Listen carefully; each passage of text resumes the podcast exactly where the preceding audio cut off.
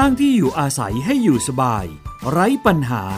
รวมทุกเรื่องของอาคารไว้ในรายการ ครบเครื่องเรื่องบ้าน โดยชนาทิพย์ไพรพงศ์สวัสดีค่ะคุณผู้ฟังขอต้อนรับเข้าสู่รายการครบเครื่องเรื่องบ้านนะคะ รับฟังผ่านไทย PBS Podcast ทุกช่องทางเลยค่ะ ไม่ว่าจะเป็นแอปพลิเคชัน หรือว่าเว็บไซต์นะคะ เพียงคุณค้นหาคำว่า ครบเครื่องเรื่องบ้านเท่านี้เองค่ะ และนอกจากนั้นยังสามารถติดตามรับฟังผ่านสถานีวิทยุต่างๆ ที่เชื่อมโยงสัญญาณอยู่ในขณะนี้นะคะ วันนี้ดิฉันชนะทิพไพรพงศ์ดำเนินรายการมาพร้อมกับประเด็นที่น่าสนใจเช่นเคย แล้วก็ได้เรียนเชิญวิทยากรมาร่วมพูดคุย พร้อมทั้งตอบคำถามตอบข้อสงสัยกันนะคะสำหรับวันนี้ค่ะ หลายคนคงจะสนใจ เรื่องของการออกแบบอาคาร เพื่อประหยัดพลังงาน หลายคนนะคะ พยายามที่จะใช้ไฟฟ้าให้น้อยที่สุด พยายามทำให้บ้านเย็นด้วยหลายวิธีนะคะ แต่บางครั้งก็อาจจะยังไม่ประสบความสำเร็จค่ะ ทีนี้มันก็มีกฎหมายเป็นกฎกระทรวงที่เขาระบุเกี่ยวกับหลักการออกแบบอาคารประหยัดพลังงาน เราจะไปฟังกันซิว่า มีหลักการอะไรบ้าง แล้ว อาคารที่จะต้องปฏิบัติตามกฎกระทรวง การออกแบบอาคารประหยัดพลังงานแบบนี้เนี่ยมีอาคารประเภทใดบ้างนะคะ วันนี้ดิฉันได้เรียนเชิญอาจารย์บุญพงศ์กิจวัฒนาชัย ประธานสาขา วิศวกรรมเครื่องกล วิศวกรรมสถานแห่งประเทศไทย ในพระบรมราชูปถัมภ์มาร่วมให้ความรู้กันค่ะ อาจารย์บุญพงศ์คะสวัสดีค่ะ ครับ สวัสดีครับ ผมบุญพงศ์นะครับ สวัสดีครับคุณชนาทิพย์ครับ อาจารย์คะ น่าสนใจมากเลย เราคุยกันหลายครั้งแล้วเกี่ยวกับเรื่องของการสร้างอาคารให้ประหยัดพลังงาน เพื่อว่าเราจะได้ไม่ต้องเปิดไฟ เปิดพัดลม เปิดแอร์ กันมากนักนะคะหนึ่งก็คือว่าประหยัดเงินในกระเป๋าของเราแน่นอนละแต่ว่าสิ่งที่สำคัญก็คือว่าเราไม่ต้องการใช้พลังงานให้สิ้นเปลืองไปใช่ไหมคะอาจารย์ ทีนี้อยากจะมาถามค่ะโดยหลักแล้วกฎหมายกฎกระทรวง การออกแบบอาคารเพื่อประหยัดพลังงานเขาระบุถึงอาคารประเภทไหนบ้างคะอาจารย์ ก็อาคารที่กฎหมายสนใจนะครับ ส่วนใหญ่จะเป็นอาคารอาคารขนาดใหญ่นะครับผมยกตัวอย่าง 9ประเภทอาคารนะครับ ที่กฎหมายระบุไว้นะครับ9อย่างก็จะมีโรงมหรสพโรงหนังนะครับ อันที่สองเนี่ยคือโรงแรม อันที่สามคือสถานบริการนะครับ พวกสปาพวกอะไรพวกนี้อยู่รวมกันรวมถึงพวกสนามมวยเนี่ยนะครับนี่ก็เป็นสถานบริการแบบหนึ่งนะครับ อันที่สี่เนี่ยคือสถานพยาบาลห้าสถานศึกษาหกสำนักงานเจ็ดห้างสรรพสินค้าแล้วก็แปดนะครับ อันนี้สำคัญมากคืออาคารชุด อนโดมิเนียมแล้วก็เก้าคืออาคารชุมนุมคนทั้งเก้าชนิดนี้นะครับ ต้องอยู่ในหลังเดียวกัน แล้วก็มีพื้นที่ตั้งแต่สองพันตารางเมตรขึ้นไป อันนี้ก็ต้องออกแบบให้เป็นไปตามการกำหนดพลังงานที่กฎกระทรวงฉบับนี้กำหนดนะครับ กฎหมายเนี่ยนะครับคุณชนาทิพย์รับทราบไหมครับว่าเราบังคับใช้ตั้งแต่ 13 มีนาคม 2564 เป็นต้นมาแล้วนะครับ เพราะฉะนั้นทุกคนที่จะยื่นขออนุญาตเนี่ยต้องเตรียมความพร้อมนะครับ เพราะถ้า ถ้ากฎหมายเริ่มเริ่มจะเข้มงวดขึ้น มันก็คงต้องส่งหลักเกณฑ์และก็รายละเอียดต่าง ๆ เนี่ย ตามที่กฎหมาย ซึ่งจะมีขั้นตอนมีวิธีการนะครับ อาจารย์คะ ทีนี้เรามาเน้นกันเกี่ยวกับเรื่องของอาคารชุด ซึ่งเป็นที่พักอาศัยกันบ้างดีกว่านะคะ เพราะว่าเชื่อแน่ว่า เจ้าของห้องชุดพักอาศัยเนี่ยน่าสนใจ เพราะว่าทุกวันนี้เนี่ยค่าไฟฟ้าอาจารย์ ต้องยอมรับว่ายิ่งโดยเฉพาะหน้าร้อนเนี่ยเราต้องเปิดพัดลมเปิดแอร์กันกระหน่ำเลยก็ว่าได้นะคะ ยิ่งโดยเฉพาะการระบาดของโควิด -19 ที่ทำให้หลายคนต้องทำงานจากที่บ้านนะคะ จะต้องเปิดแอร์เสียบเครื่องคอมพิวเตอร์อะไรกันมากขึ้น ค่าไฟก็พุ่งกระฉูด ถึงแม้ว่า รัฐบาลจะลดค่าไฟให้ก็ตามนะคะ ทีนี้อาจารย์คะแสดงว่ากฎหมายบังคับใช้ตั้งแต่ 13 มีนาคม2564 เป็นต้นมา หมายความว่าอาคารชุดที่สร้างก่อนหน้านั้น คือกฎหมายไม่ได้บังคับ ไม่ไม่ไม่ไม่ไม่บังคับครับไม่บังคับค่ะกฎหมายฉบับนี้นะครับ ออกมาตั้งแต่พุทธศักราช2552 แล้วนะ แต่ว่าเรายังยังไม่มีความพร้อมเรื่องกรรมครับใช้ก็ชะลอมาเรื่อยๆนะครับ 52 59 63 แล้วก็ผ่านมติครมปี 63 เนี่ยก็บังคับใช้ปี 64 แต่ทั้งนี้ทั้งนั้นนะครับ เพื่อความสบายใจก็แจ้งให้ให้คุณชนาทิพย์กับผู้ฟังรายการทางบ้านทราบนะครับ ว่าจะบังคับใช้ได้สมบูรณ์ร้อยเปอร์เซ็นเนี่ยก็ต่อเมื่อกรมโยธาธิการและผังเมืองนะครับโอ้กฎกระทรวงอีกหนึ่งฉบับ เพื่อจะรับรองว่าอาคารทุกอาคารที่จะยื่นปลูกสร้างใหม่ ดัดแปลงอาคารนะครับ อันนี้จะต้องยื่นตามกฎหมายอนุรักษ์พลังงานด้วย เพราะฉะนั้นช่วงนี้ก็เราก็เพียงได้แค่เตรียมความพร้อมแล้วรอให้กรมโยธาธิการและผังเมืองเนี่ย ออกกฎกระทรวงออกมาอีกหนึ่งฉบับก่อนใกล้แล้วแหละครับ ใกล้แล้วเพราะว่าเขาเขาคุยกันในคณะกรรมการควบคุมอาคารเนี่ยไปมีความก้าวหน้าไปพอสมควรแล้วค่ะก็ใกล้แล้ว อาจารย์คะถามว่าความเป็นไปได้หรือข้อบังคับตามกฎหมายที่จะออกมาเกี่ยวกับการออกแบบอาคารชุด ให้เป็นอาคารประหยัดพลังงานมีรายละเอียดยังไงบ้างคะอาจารย์อ่าผมอยากจะขออนุญาตเท้าความไปนิดเดียวฮะคือกฎหมายฉบับเนี้ยออกมาเพราะว่า คนไทยมีการใช้พลังงานเนี่ยสูงมากนะครับ ผมให้ดูปี 63 ที่เรามีวิกฤตการณ์โควิด แล้วเราทำงานอยู่กับบ้านเนี่ย คนไทยใช้ใช้พลังงานนะครับ เฉลี่ยแล้วตกคนนะอยู่ที่ประมาณ 27 บาท 56สตางค์นะค่ะวันละนะฮะวันละใช่ก็ไหมสูงคะมากนะวันละนะเท่ากับเราเราได้อาหารหนึ่งมื้อเลยนะค่ะเพราะฉะนั้นก็ถ้าเราลดการใช้พลังงานลงไปได้เนี่ย มันก็ทำให้ประเทศเนี่ยนำเข้าพลังงานเชื้อเพลิงเนี่ยน้อยลง อันนี้กลับมาที่อาคารชุด แล้วเราจะทำไงที่มันจะประหยัดพลังงานคือจะลดจาก 27 บาทเนี่ย ลงมายังไงให้มันต่ำมากๆนะครับค่ะเอ่อกฎหมายคุมไว้อย่างนี้นะครับ กฎหมายคุมไว้ว่าหนึ่งเนี่ย เปลือกอาคารนะครับ เปลือกอาคารก็คือพวกผนังที่ป้องกันแสงแดด หรือความร้อนจากภายนอกเข้ามาในอาคารค่ะกระจกสำคัญมากค่ะหลังคาสามเรื่องเนี้ยเป็นสามเรื่องหลักที่เราคุมไม่ให้ผู้ประกอบการเนี่ย จะใช้วัสดุที่ไม่อนุรักษ์พลังงาน เช่น ใช้ใช้เป็น เป็นเหล็กอย่างเงี้ยนะครับ ไม่ได้คุณถ้าใช้เหล็กเนี่ย เป็นผนังด้านนอก คุณจะต้องมีฉนวนกั้นความร้อนเพื่อให้ความร้อนเนี่ยผ่านเข้ามาที่น้อยที่สุดนะครับกฎหมายมีตัวเลขนะครับ ผนังเนี่ยต้องประมาณ 45 วัตต์ต่อตารางเมตร ถ้าหลังคาก็ประมาณ 12 ถึง 15 วัตต์ต่อตารางเมตร วัตต์นี่คือวัตต์ความร้อนนะครับ ถ้าถ้าเราถ้าเรามีบ้านอยู่หนึ่งหลังนะครับ แล้วเรานึกถึงตอนเที่ยงเนี่ยแสงแดดมาที่หลังคาเต็มๆเลยเนี่ยครับ แสงแดดตอนนั้นเนี่ยอาจจะอยู่ที่ประมาณ 250 วัตต์นะครับโอ้เราต้องลดลงมาเหลือ 15 วัตต์ให้ได้นะครับอืมหลายเท่าเลยนะค่ะเพราะฉะนั้นวิศวกรออกแบบก็จะต้องคิดเรื่องเกี่ยวกับเอ่อวัสดุที่ใช้ในการทำหลังคาค่ะจะใช้แบบเมื่อก่อนนี้ไม่ได้แล้วก็ถ้าเป็นหลังคาเทคอนกรีตก็ต้องมีฉนวนขึ้น ถ้าเป็นหลังคาปูกระเบื้องนะครับ ก็ต้องมีช่องว่างภายใน ช่องหลังคาแล้วก็กลุกฉนวนด้วยอ๋อค่ะทำนองเดียวกันนะครับ มาดูดูที่ผนังนี่เรื่องใหญ่กว่าอีกเพราะผนังมันเป็นพื้นที่ส่วนใหญ่ของอาคารที่รับแดดใช่ในแต่ละด้านด้านตะวันออก ด้านตะวันตก ด้านเหนือด้านใต้เนี่ย ต้องคุมไว้ไม่ให้ไม่ให้เกิน 45 วัตต์นะครับ ค่ะ ผนังเนี่ยโดนแดดเมื่อกี้เมื่อกี้ดวงอาทิตย์ตอนเที่ยงเนี่ยโดนหลังคาเนี่ยประมาณ 250 ผนังที่โดนแดดเนี่ย180 180ลดลงมาเหลือ 40 ก็ลดประมาณ4เท่า ค่ะเพราะฉะนั้นผนังที่เป็นกระจกเนี่ยไม่ผ่านแน่นอน กระจกต้องใช้น้อยที่สุดเท่าที่จะเป็นไปได้ ถ้าเป็นกระจกชั้นเดียวก็ต้องเป็นสองชั้นอืมถ้าเป็นกระจกใสก็ต้องเป็นกระจกที่สะท้อนแสงนะครับอืมตอนนี้การสะท้อนแสงของกระจกเนี่ยกฎหมายยังเพิ่มเข้ามาอีกว่า คุณใช้กระจกสะท้อนแสงเนี่ย ที่มันสะท้อนมากๆเนี่ยไม่ได้ เพราะว่ามันทำให้ชาวบ้านเนี่ยเขาเขาเขาสูญเสียความเป็นส่วนตัวใช่ฮะได้หลายอย่างอันตรายแล้วก็ไม่ปลอดภัยนะครับ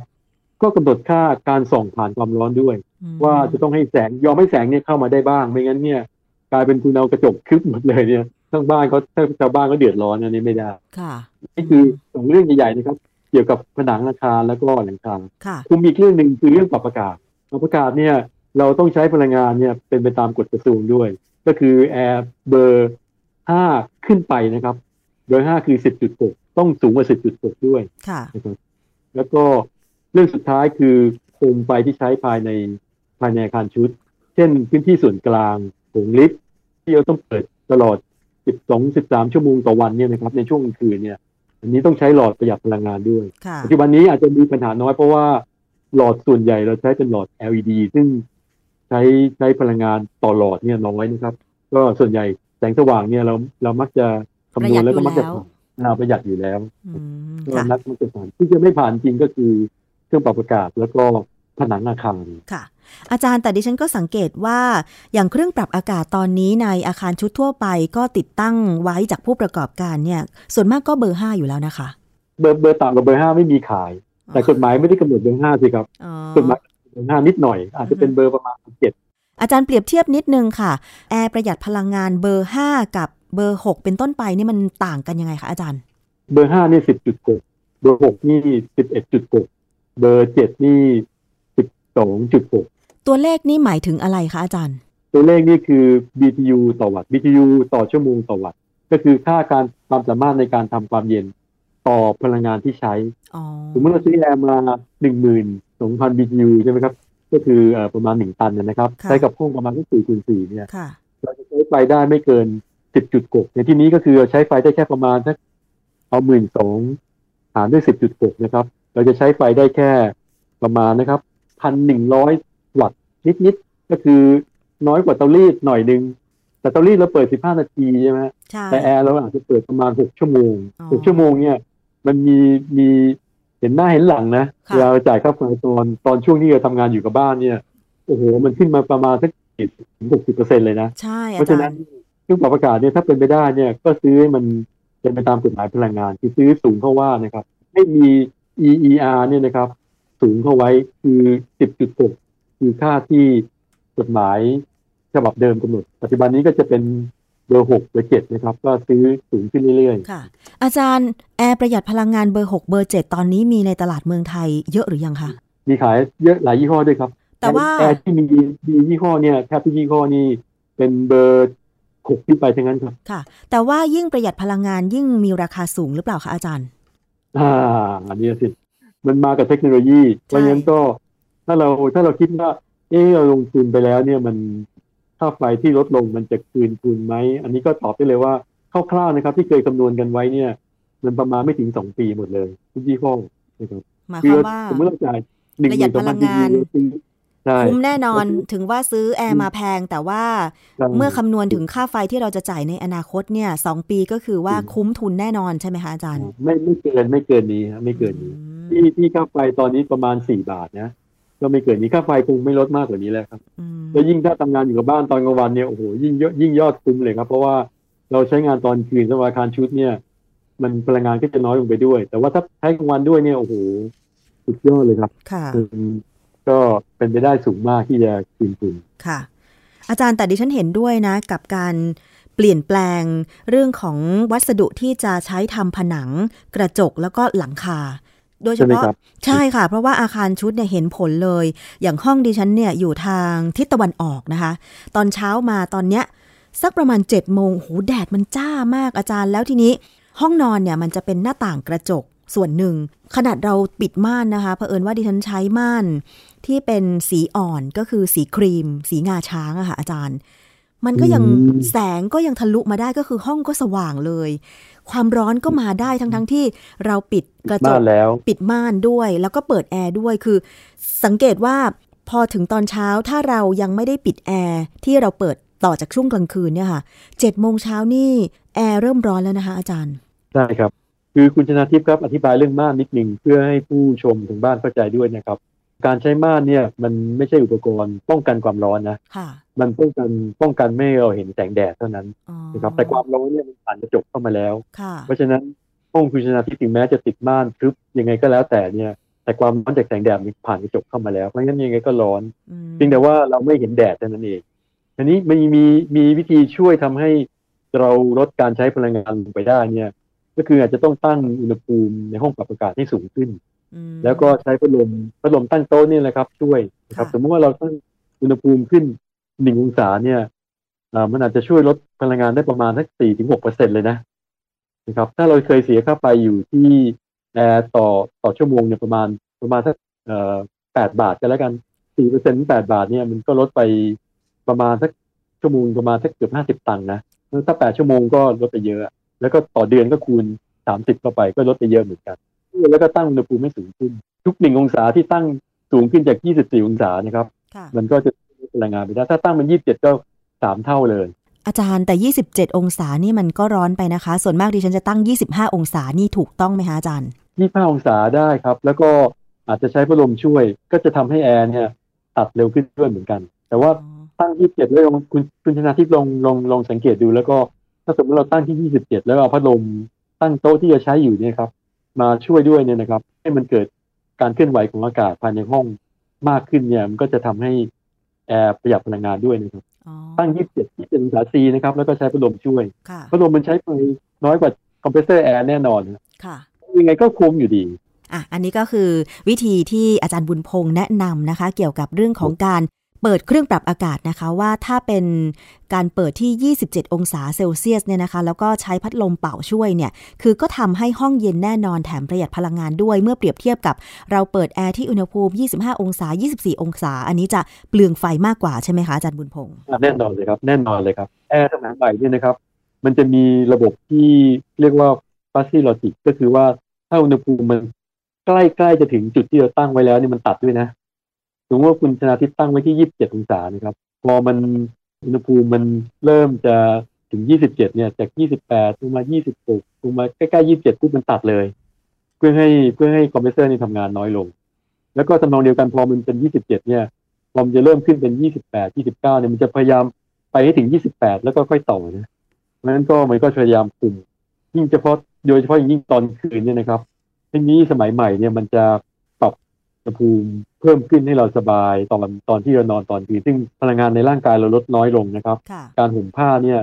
ก็อาจจะอาจจะไม่ต้องห่มถึงขนาดมิดชิดเลยแบบฝรั่งห่มนะเราก็เอาแค่ผ้าผ้าเนี่ยผ้าแพรนะครับเอ่อคลุมถึงถึงหน้าอกก็น่าจะพออืมก็จะช่วยได้ด้วยสำหรับแอร์ใหม่ๆ ที่ปัจจุบันนี้มีขายส่วนใหญ่ในท้องตลาดแล้วนะครับ ก็อันเนี้ยครับก็เป็นเล็กๆน้อยๆที่เอ่อเราสามารถทำได้โดยที่กฎหมาย อนุมัติพลังงานเขาอาจจะคุมที่เอ่อการลงทุนสำหรับอาคารที่ปลูกสร้างใหม่ แล้วก็คุมเรื่องเกี่ยวกับการใช้วัสดุ ซึ่งนั้นต้องลงทุนนะครับ ของเรานี่คงถ้ามีอยู่แล้วก็เอาที่มีอยู่นั่นแหละครับทำให้มันเกิดการประหยัดพลังงานลดค่าใช้จ่ายในการเสียค่าไฟในในแต่ละวันได้ก็ถือว่าช่วยชาติแล้วนะครับค่ะช่วยประเทศช่วยกระเป๋าเราด้วยค่ะ ซึ่งจริง ๆ ทุกวันนี้เนี่ยอาจารย์คะ การใช้พลังงานในบ้านที่อยู่อาศัยส่วนใหญ่ก็มาจาก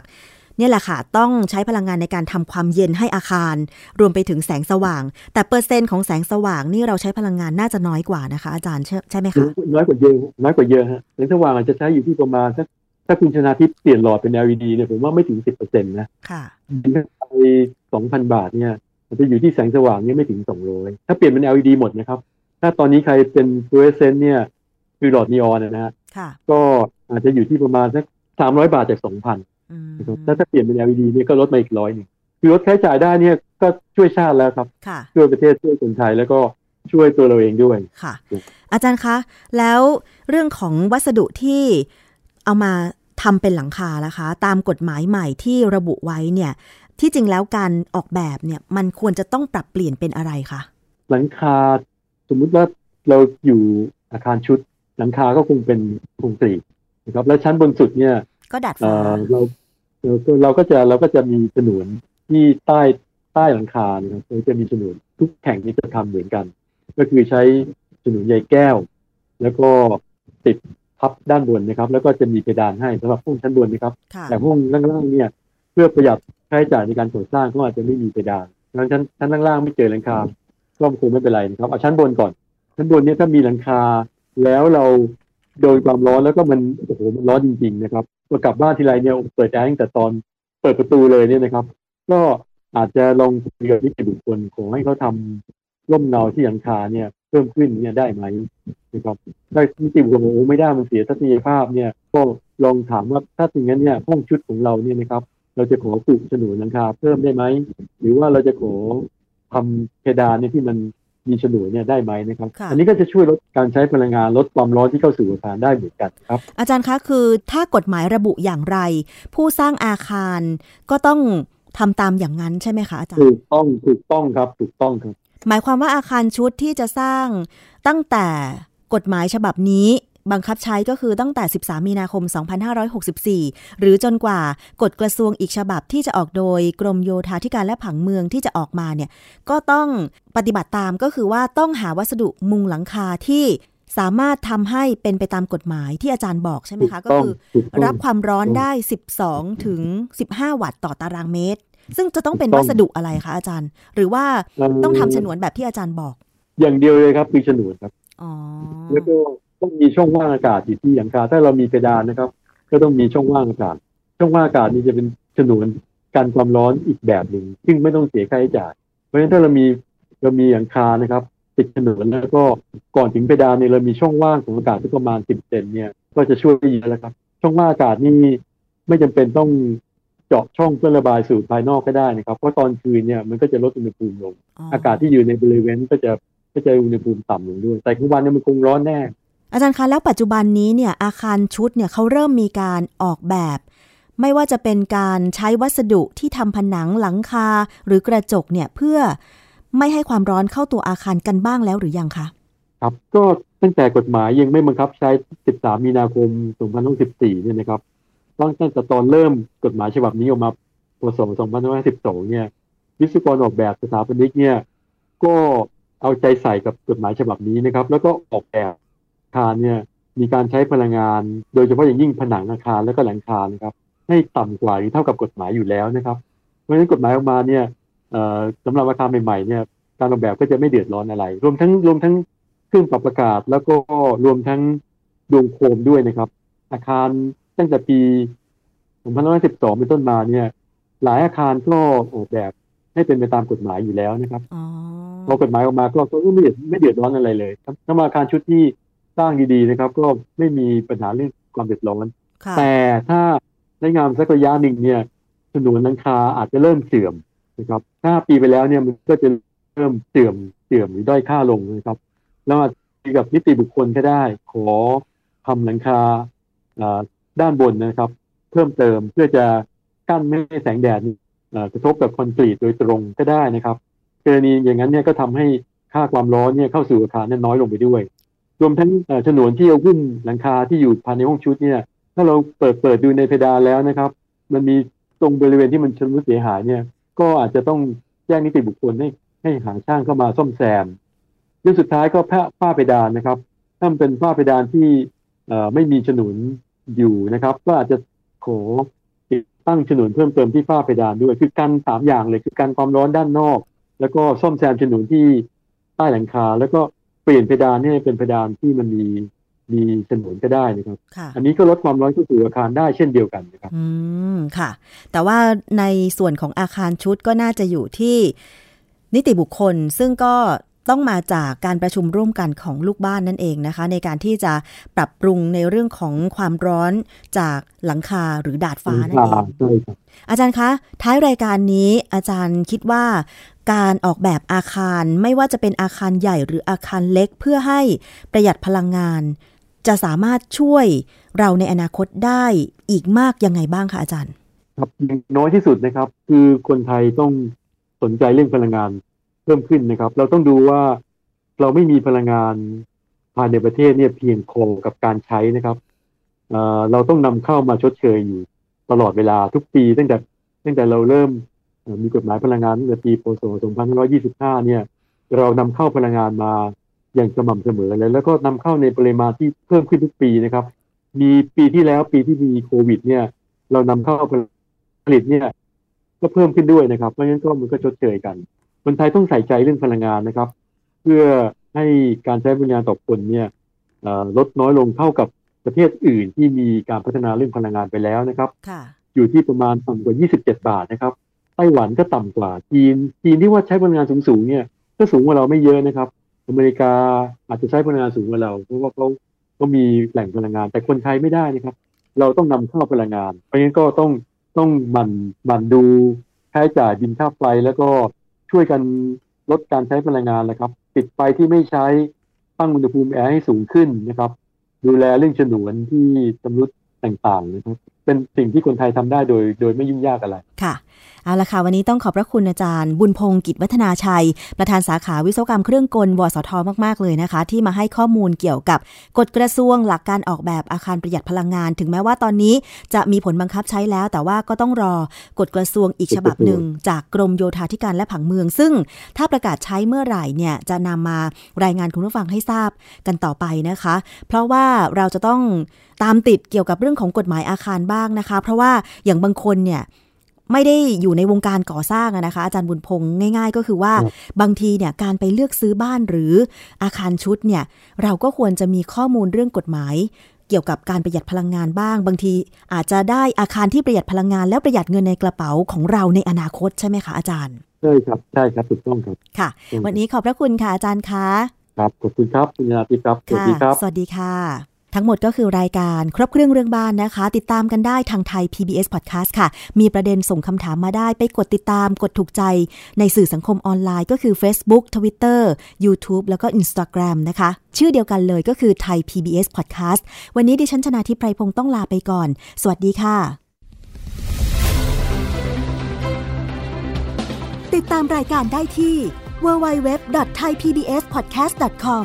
แอปพลิเคชัน ทย PBS Podcast หรือฟังผ่านแอปพลิเคชัน Podcast ของ iOS Google Podcast Android Podbean SoundCloud และ Spotify ติดตามความเคลื่อนไหวของรายการและแสดงความคิดเห็น โดยกดถูกใจที่ facebook.com/thaipbspodcast